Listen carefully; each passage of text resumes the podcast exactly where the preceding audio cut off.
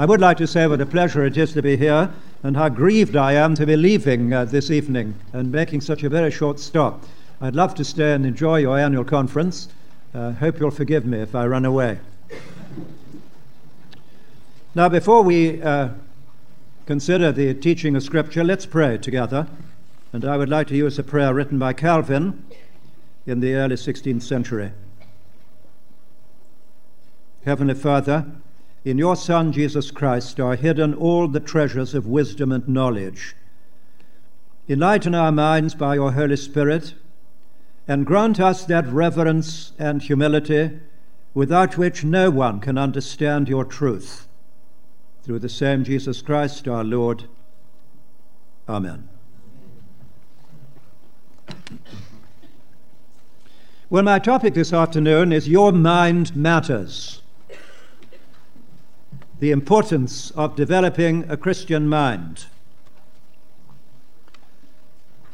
I wonder if you know the story of the two ladies who were having a chat in the supermarket one day when one said to the other, What's the matter with you? You look so worried. Oh, I am, said her friend. I keep thinking about the world situation. Well, the other said, You want to take things more philosophically and stop thinking. It's rather a delicious idea that the way to become more philosophical is to do less thinking.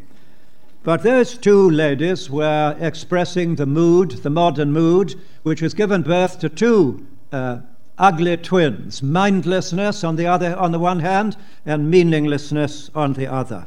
And over against these secular trends, you and I, as followers of the Lord Jesus, want to set 1 Corinthians chapter 14 and verse 20.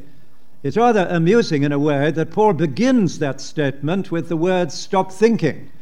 But he doesn't end there. He says, Stop thinking like babies. In evil, you can be as innocent and ignorant as a little child. But in your thinking, he says, for heaven's sake, grow up. So there is a command to all of us to develop our minds and to use our minds. And I want to begin by asking why?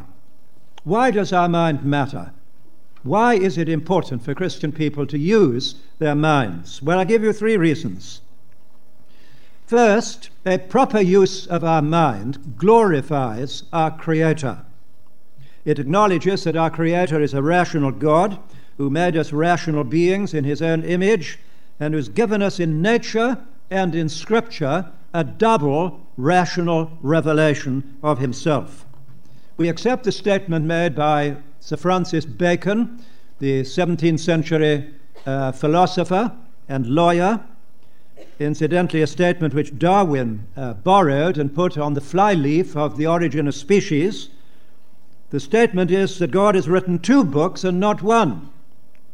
He has written the book of his works, which we call nature, and the book of his words, which we call scripture. In the first, nature, he has revealed his glory. The heavens declare the glory of God, and the earth is full of his glory. But in the second scripture, he has revealed his grace and the way of salvation by grace alone, in Christ alone, through faith alone. So there is a very important parallel between uh, theology on the one hand and science on the other. Science is the attempt to understand and systematize what God has revealed in nature. And theology is an attempt to understand and systematize what God has revealed in Scripture. Both of them are investigations into divine revelation. They are explorations into the mind of God. And in both, as the uh, astronomer Johann Kepler said at the beginning, too, of the 17th century, in both of them we are thinking God's thoughts after Him. As we study nature, as we study Scripture, we are thinking God's thoughts after Him. So, Bible study and nature study could go together. I myself feel fairly strongly about this because since I was a small boy, I've been a fanatical bird watcher. And uh, I believe that every Christian should take up a branch of natural history. Might be astronomy or botany or geology or whatever. We ought to take a greater interest in nature, in the natural world. Because many of us Christians have a good doctrine of redemption, but a bad doctrine of creation. But we should be interested in the wonderful works of His creation. So all scientific research is based on the convictions that the universe is an intelligible system, that there is a correspondence between the mind of the investigator and the data that are being investigated. And this correspondence is rationality. Einstein is reported as having said the only incomprehensible thing about the universe is that it is comprehensible. In other words, the only thing we can't understand is why it is that we can understand it. And it's not an accident that many of the pioneers of the scientific revolution were Christian people. They believed in the rationality of the universe. So that is the first reason why we should use our minds. It glorifies our Creator, it acknowledges His rationality. Now, secondly, a proper use of the mind enriches our Christian discipleship. I'm not now thinking of education and art and culture, which enrich the quality of our human life. I'm thinking rather of our Christian discipleship in particular, no part of which is possible without the use of our minds, and every part of which is facilitated and ennobled by the use of our minds. So that if we want to please Jesus Christ, our Lord, if we want to make progress in our spiritual pilgrimage, we must use our minds. And if we don't, we condemn ourselves to spiritual stagnation and perpetual immaturity. So I give you two examples of our discipleship being dependent on the use of our mind. One is faith, and the other is guidance. Take faith. It's amazing how many uh, Christians think that faith and reason are incompatible with one another. Do you know that there is no verse in Scripture from beginning to end that sets reason and faith over against each other in contrast? No, we're told that uh, we walk by faith, not by sight. Faith and sight are contrasted, but not faith and reason. But what is faith? I wonder how you would define it. It's not a synonym for credulity. It's not a synonym for superstition. It's not what H.L. Mencken, the American critic of Christianity of a former generation, called an illogical belief in the occurrence of the improbable. Well, it's clever, it's witty, but it's inaccurate. That is not the meaning of faith. Faith is a reasoning trust. It's a trust that is based on reason. I wonder if you've come across Psalm 9, verse 10, which says, Those who know your name put their trust in you. And they trust because of what they know. Those who know your name put their trust in you. We trust God because He's trustworthy. And the more we reflect on God, on His character, His covenant, His promises, the more our faith is drawn out from us. My second example is guidance. All of us want to know God's will for our lives. You do, in particular, at the threshold of your uh, professional life, whatever it's going to be when you graduate from uni. And you not only want to know God's will, but you're longing for divine guidance, that He will guide you, that you may understand His will. But there are too many people who regard the guidance of God as a convenient alternative to thought. They think of it as a device for saving them the bother of thinking. So they regard their mind as a kind of uh, television or computer screen, and they expect God to flash onto the screen answers to their questions and solutions to their problems. Well, of course, God is free to do that if He pleases to do so, but we have to assure one another that this is not God's normal way of guidance. No, God's normal way of guidance is through the mental processes which He has created and not in spite of them. Let me give you as an example. I think the most important verse on guidance in the whole of the Bible is uh, Psalm 32, verses 8 and 9. It's a beautiful balance in Scripture. Verse 8 contains a threefold promise of God I will instruct you, I will teach you the way you should go and I will counsel you with my eye upon you. That's a marvelous threefold promise, isn't it? But verse 9 adds a prohibition to the promise. Don't be like a horse or mule which lack understanding, and whose mouth has to be held with bit and bridle, or it will not stay near you. In other words, God says, I will guide you. I promise I will guide you. But don't expect me to guide you as you guide horses and mules. Why not? For the elementary reason that you're not a horse or a mule. So don't behave one like one. And don't expect God to treat you like one.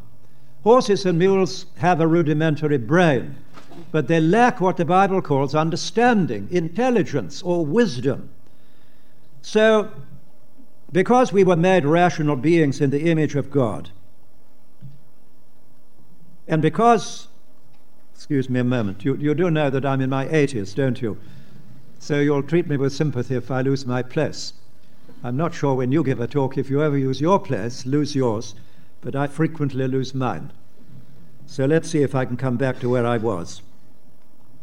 We need to use the mind that God has given us because He will guide us, not like irrational creatures, but like the rational creatures we are who can think. So let me sum up this about faith and guidance. Indeed, in every aspect of discipleship, we must use our God given intelligence. Our progress will be seriously impeded if we don't, but wonderfully facilitated if we do. So far, I've suggested that the proper use of the mind glorifies our Creator, enriches our Christian life, and now, thirdly, it strengthens our evangelistic witness. I believe, and I wonder if you agree, that one of the major reasons why many reject the gospel today is not because they perceive it to be false, but because they perceive it to be trivial. Of course, it is right to simplify the gospel. It would be very foolish to complicate it. But to simplify it is one thing, to trivialize it is another. For then people are convinced that it isn't big enough for the complex and tragic world in which we live. Now, the apostles of Jesus did not make that mistake.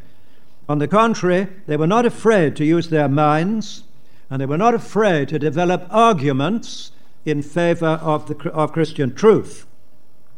So, in their ministry, in the apostolic ministry, apologetics and evangelism, that is, defending the gospel and proclaiming the gospel, went hand in hand. And Paul once defined his ministry, 2 Corinthians 5:11, by the simple words, "We persuade people." But you can't persuade people if you don't develop arguments. Now, to be sure, the trust of the Apostle Paul was in the Holy Spirit. Paul knew perfectly well, as we do, that nobody can bring anybody else to Christ except through the Holy Spirit. The Holy Spirit alone illumines our minds and brings people to the knowledge of Christ. But the Holy Spirit is the Spirit of truth. So he brings people to the knowledge of Christ not in spite of the evidence, but because of the evidence when he opens our mind to understand it. Wolfhart Pannenberg, who is a contemporary uh, German uh, theologian, has written it, I think, very well in these words An otherwise unconvincing message cannot attain the power to convince simply by appealing to the Holy Spirit the convincingness of the Christian message can stem only from its contents. and wherever this is not the case, the appeal to the Holy Spirit is no help at all to the preacher. If, however, the preacher desires to convince his audience's power of judgment, then the Holy Spirit becomes effective through his words and arguments. Argumentation and the operation of the Holy Spirit are not in competition with one another. In trusting in the Holy Spirit, Paul in no way spared himself thinking and arguing. I think that's well said.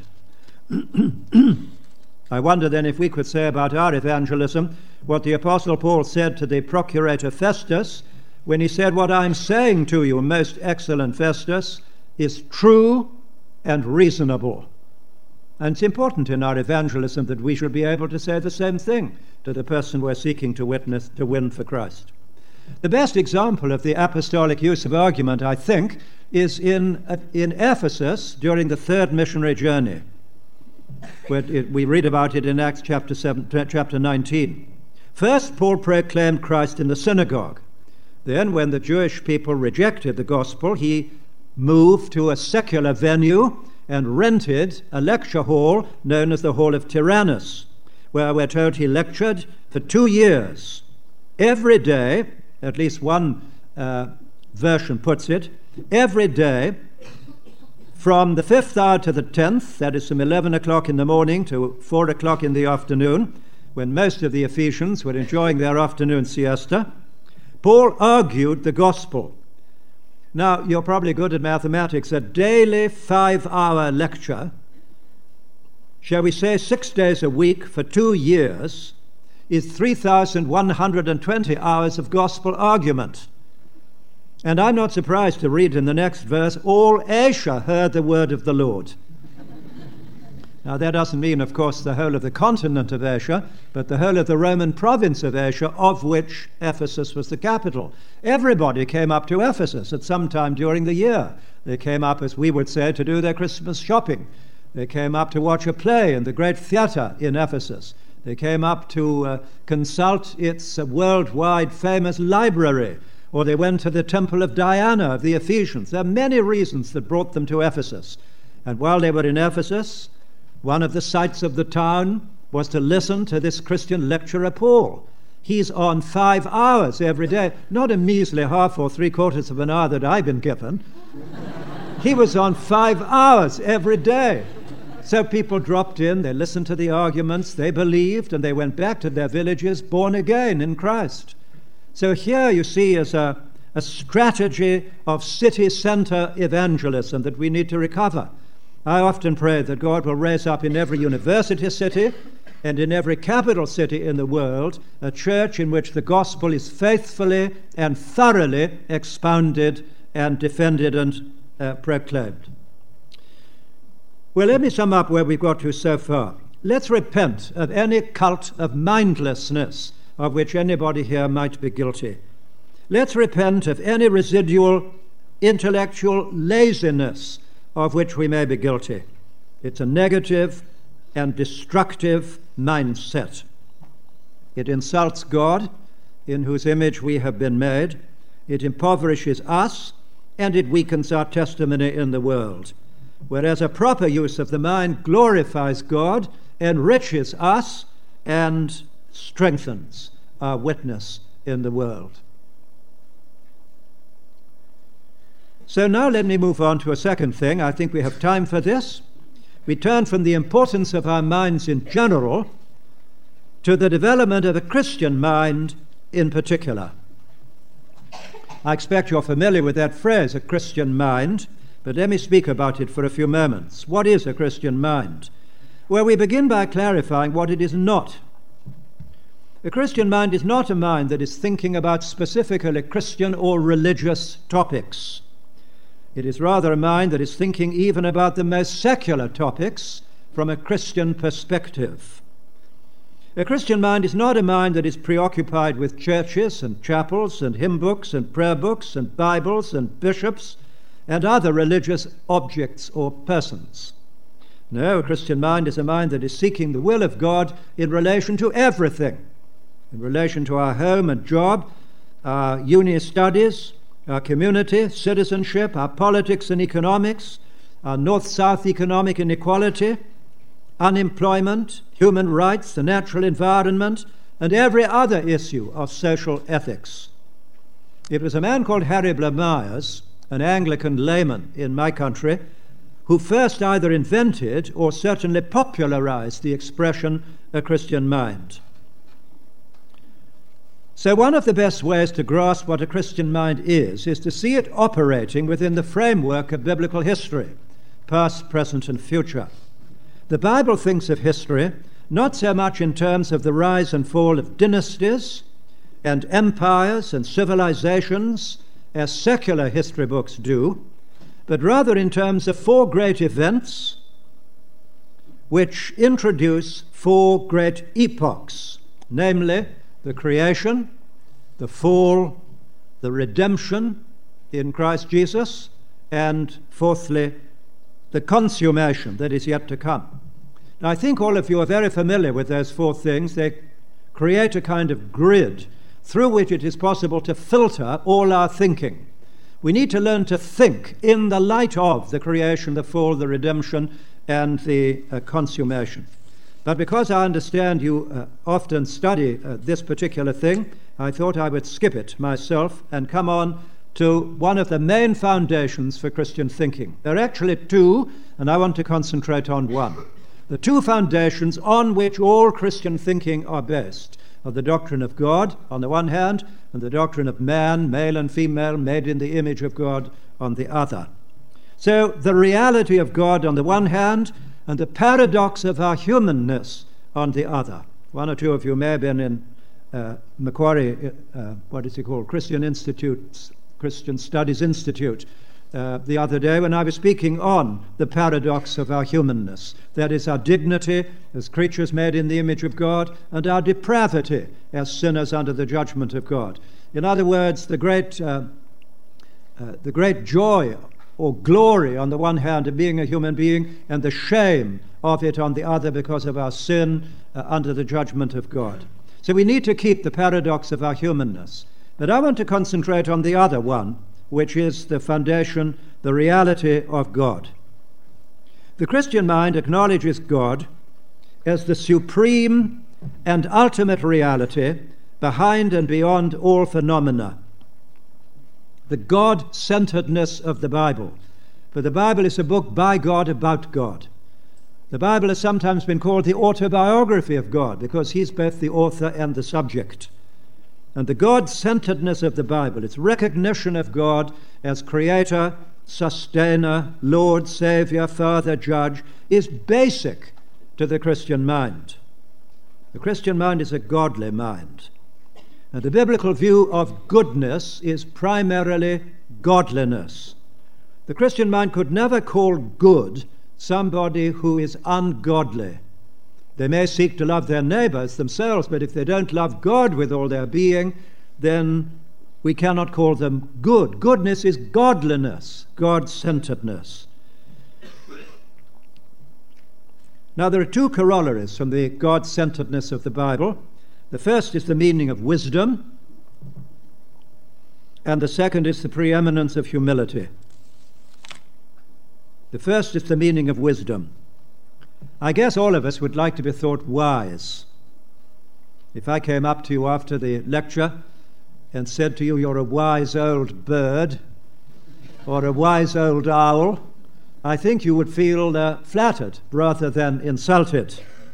And wisdom is a very prominent theme in the Bible. In addition to the law and the prophets in the Old Testament, we have the wisdom literature the five books of wisdom Job, Psalms, Proverbs, Ecclesiastes, and the Song of Songs, all about wisdom. I don't know if you know the little doggerel that goes King David and King Solomon lived many, many lives with many, many concubines and many, many wives. But when old age o'ertook them with many, many qualms, King Solomon wrote the Proverbs and King David wrote the Psalms. well, it's not very good poetry but it makes a point. Now, these wisdom books are all about what we in the 21st century call meaning. What does it mean to be a human being? And how does suffering and evil and injustice and love, these things that we experience every day, how do they fit in with meaning in the universe? I think probably the book of Ecclesiastes is the best example it's best known for its pessimistic refrain, which in the old authorized version went uh, vanity of vanities, all is vanity. But the Revised Standard Version well translates it meaningless, meaningless, utterly meaningless. And Ecclesiastes demonstrates the futility of a human life that is imprisoned in the narrow confines of time and space. And in being confined or imprisoned in time and space, it then ignores the reality of God. Think of it like this with me. If reality is restricted to time, to the brief human lifespan with all its injustice and pain, beginning with birth and ending like the animals in death, then meaningless, meaningless, utterly meaningless. Or again, if reality is restricted by space, the human experience under the sun, you know that common expression in Ecclesiastes, under the sun, with no ultimate reference point above and beyond the sun, then everything is futile, a chasing after wind, meaningless, meaningless. So, what the author of Ecclesiastes goes on to show is that only God can give meaning to life, because only God can supply the missing dimensions. God adds eternity to time. You know all about eternity in Sydney. And God adds eternity to time, but He also adds transcendence to space. And that's why the fear of the Lord is the beginning of wisdom. We don't even begin to be wise unless we are godly and reverence and love the Lord our God with all our being. So, wisdom begins with an acknowledgement of the reality of God. Hence, the tragedy of the spiritual vacuum in so many parts of the Western world today. And hence also the hostility of the Christian mind to secularism, which denies the reality of God. I don't know if you know the name of Theodore Roszak. He was more famous, I think, in the 60s and 70s than in our day now. Uh, I guess he was a lapsed Roman Catholic he came to be well known through a book of his in the 60s called The Making of a Counterculture. And he's written more books since. He bemoans what he calls the Coca Colanization of the world. He goes on to say that we are suffering from a psychic claustrophobia within the scientific worldview, in which the human spirit is cramped and cannot even breathe. He castigates science, by which I think he means pseudoscience, for its reductionist assault on human life, its arrogant claim to be able to explain everything. He criticized this pseudoscience for its debunking spirit, its undoing of the mysteries, so that when science gets hold of something, there is no mystery left. And then he uses this amazing phrase for a man who is not a Christian. He said, without transcendence, the person shrivels. So much for the meaning of wisdom. The fear of the Lord is the beginning of wisdom. Now, the second corollary of the reality of God is the preeminence of humility. Because the Christian mind is a godly mind, it exalts the virtue of humility.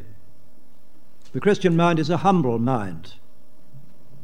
Because of the God centeredness of the Bible, nothing is so obscene or vulgar as pride, and nothing is so attractive as humility.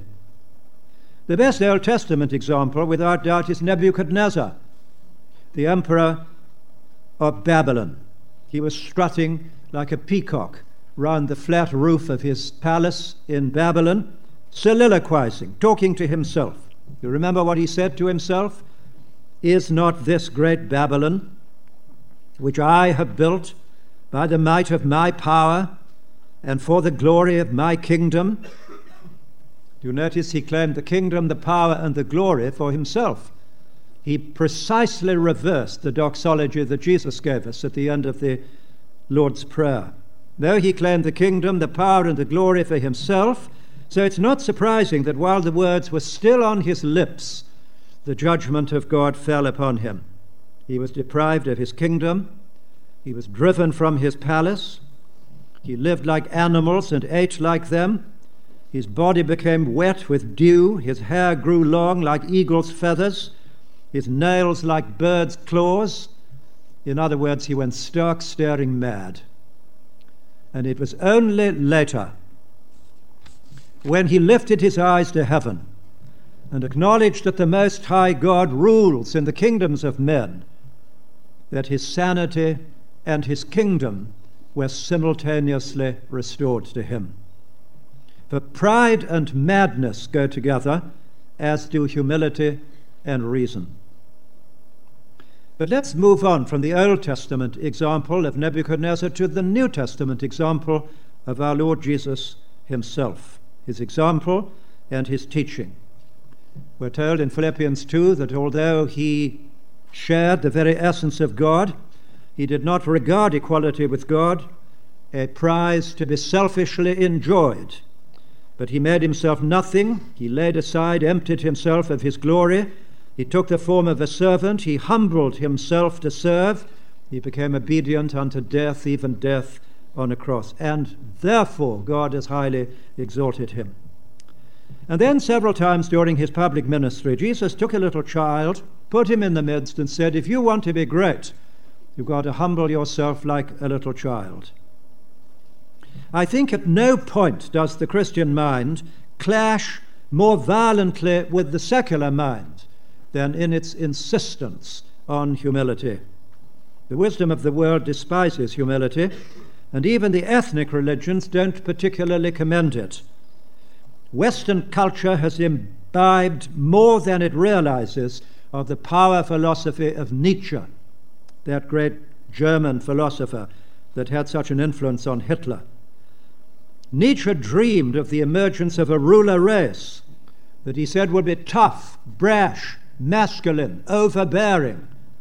The ideal of Nietzsche was the Superman, the Übermensch. The ideal of Jesus is the little child. And there is no possibility of compromise between these two. We have to choose. Now, the followers of Jesus are to choose humility, the, little, the humility of a little child.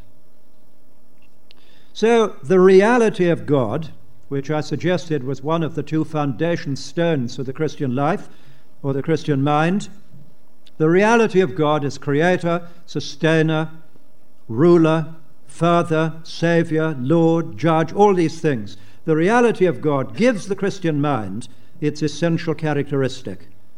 The Christian mind refuses to honor anything that dishonors God.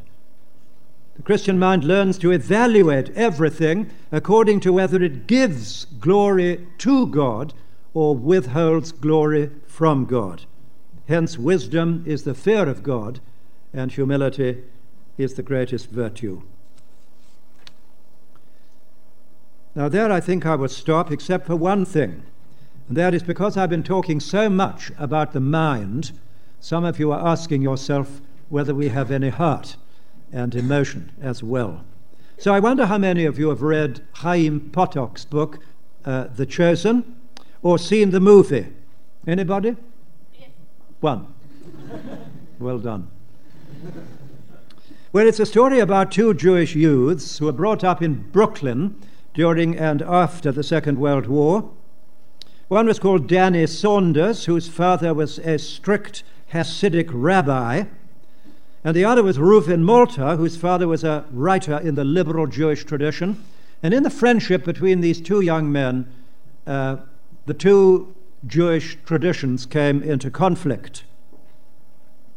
Throughout most of the movie and the book, Rabbi Saunders astonishing us, astonishes us because he seems such a delightful and human being. He astonishes us that he never talks to his son Danny except when he's teaching him out of the Talmud. Instead, he maintains towards his son Danny a weird silence. And it's not until the end of the play or the movie that the mystery is explained. Rabbi Saunders says that God had blessed him with a brilliant son, a boy with a mind like a jewel. When Danny was only four years old, his father saw him reading a book, and while he watched him reading, he was frightened because he says Danny swallowed the book. Well, you could imagine a father being proud if a boy of four could swallow books. But the point is that the book was about a poor Jew's sufferings. Yet Danny enjoyed the book. There was no soul in my four year old Daniel, there was only his mind. He was a mind in a body without a soul. So Rabbi Saunders cried to God Say, What have you done to me? A mind like this I need for a son, a heart I need for a son, a soul I need for a son, compassion, righteousness, mercy, strength to suffer, carry pain. That I want for my son, not a mind without a soul. So the rabbi followed an old Hasidic tradition and brought his boy up in silence. For then he said, In the silence between us, Danny began to hear the world crying. And in the final scene of reconciliation between the father and the son, Rabbi Saunders says that Danny had to learn through the wisdom and the pain of silence, that a mind without a heart is nothing. So we need a Christian mind, but we also need a Christian heart. The two together make a human being. Shall we pray together?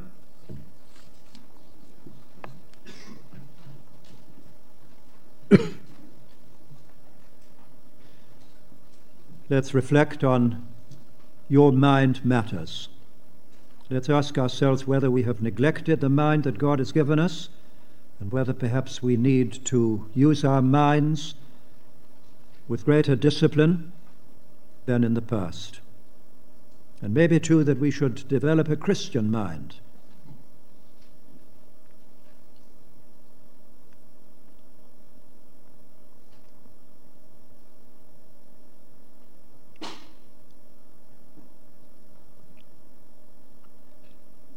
Our Heavenly Father, we desire to thank you and that with all our hearts, that you have been pleased to create us in your own image and likeness. And we ask your forgiveness for times when we have not lived up to this ideal. We pray for ourselves and one another that you will enable us to be thinking Christians and feeling Christians. We ask it for the glory of your great and worthy name. Amen.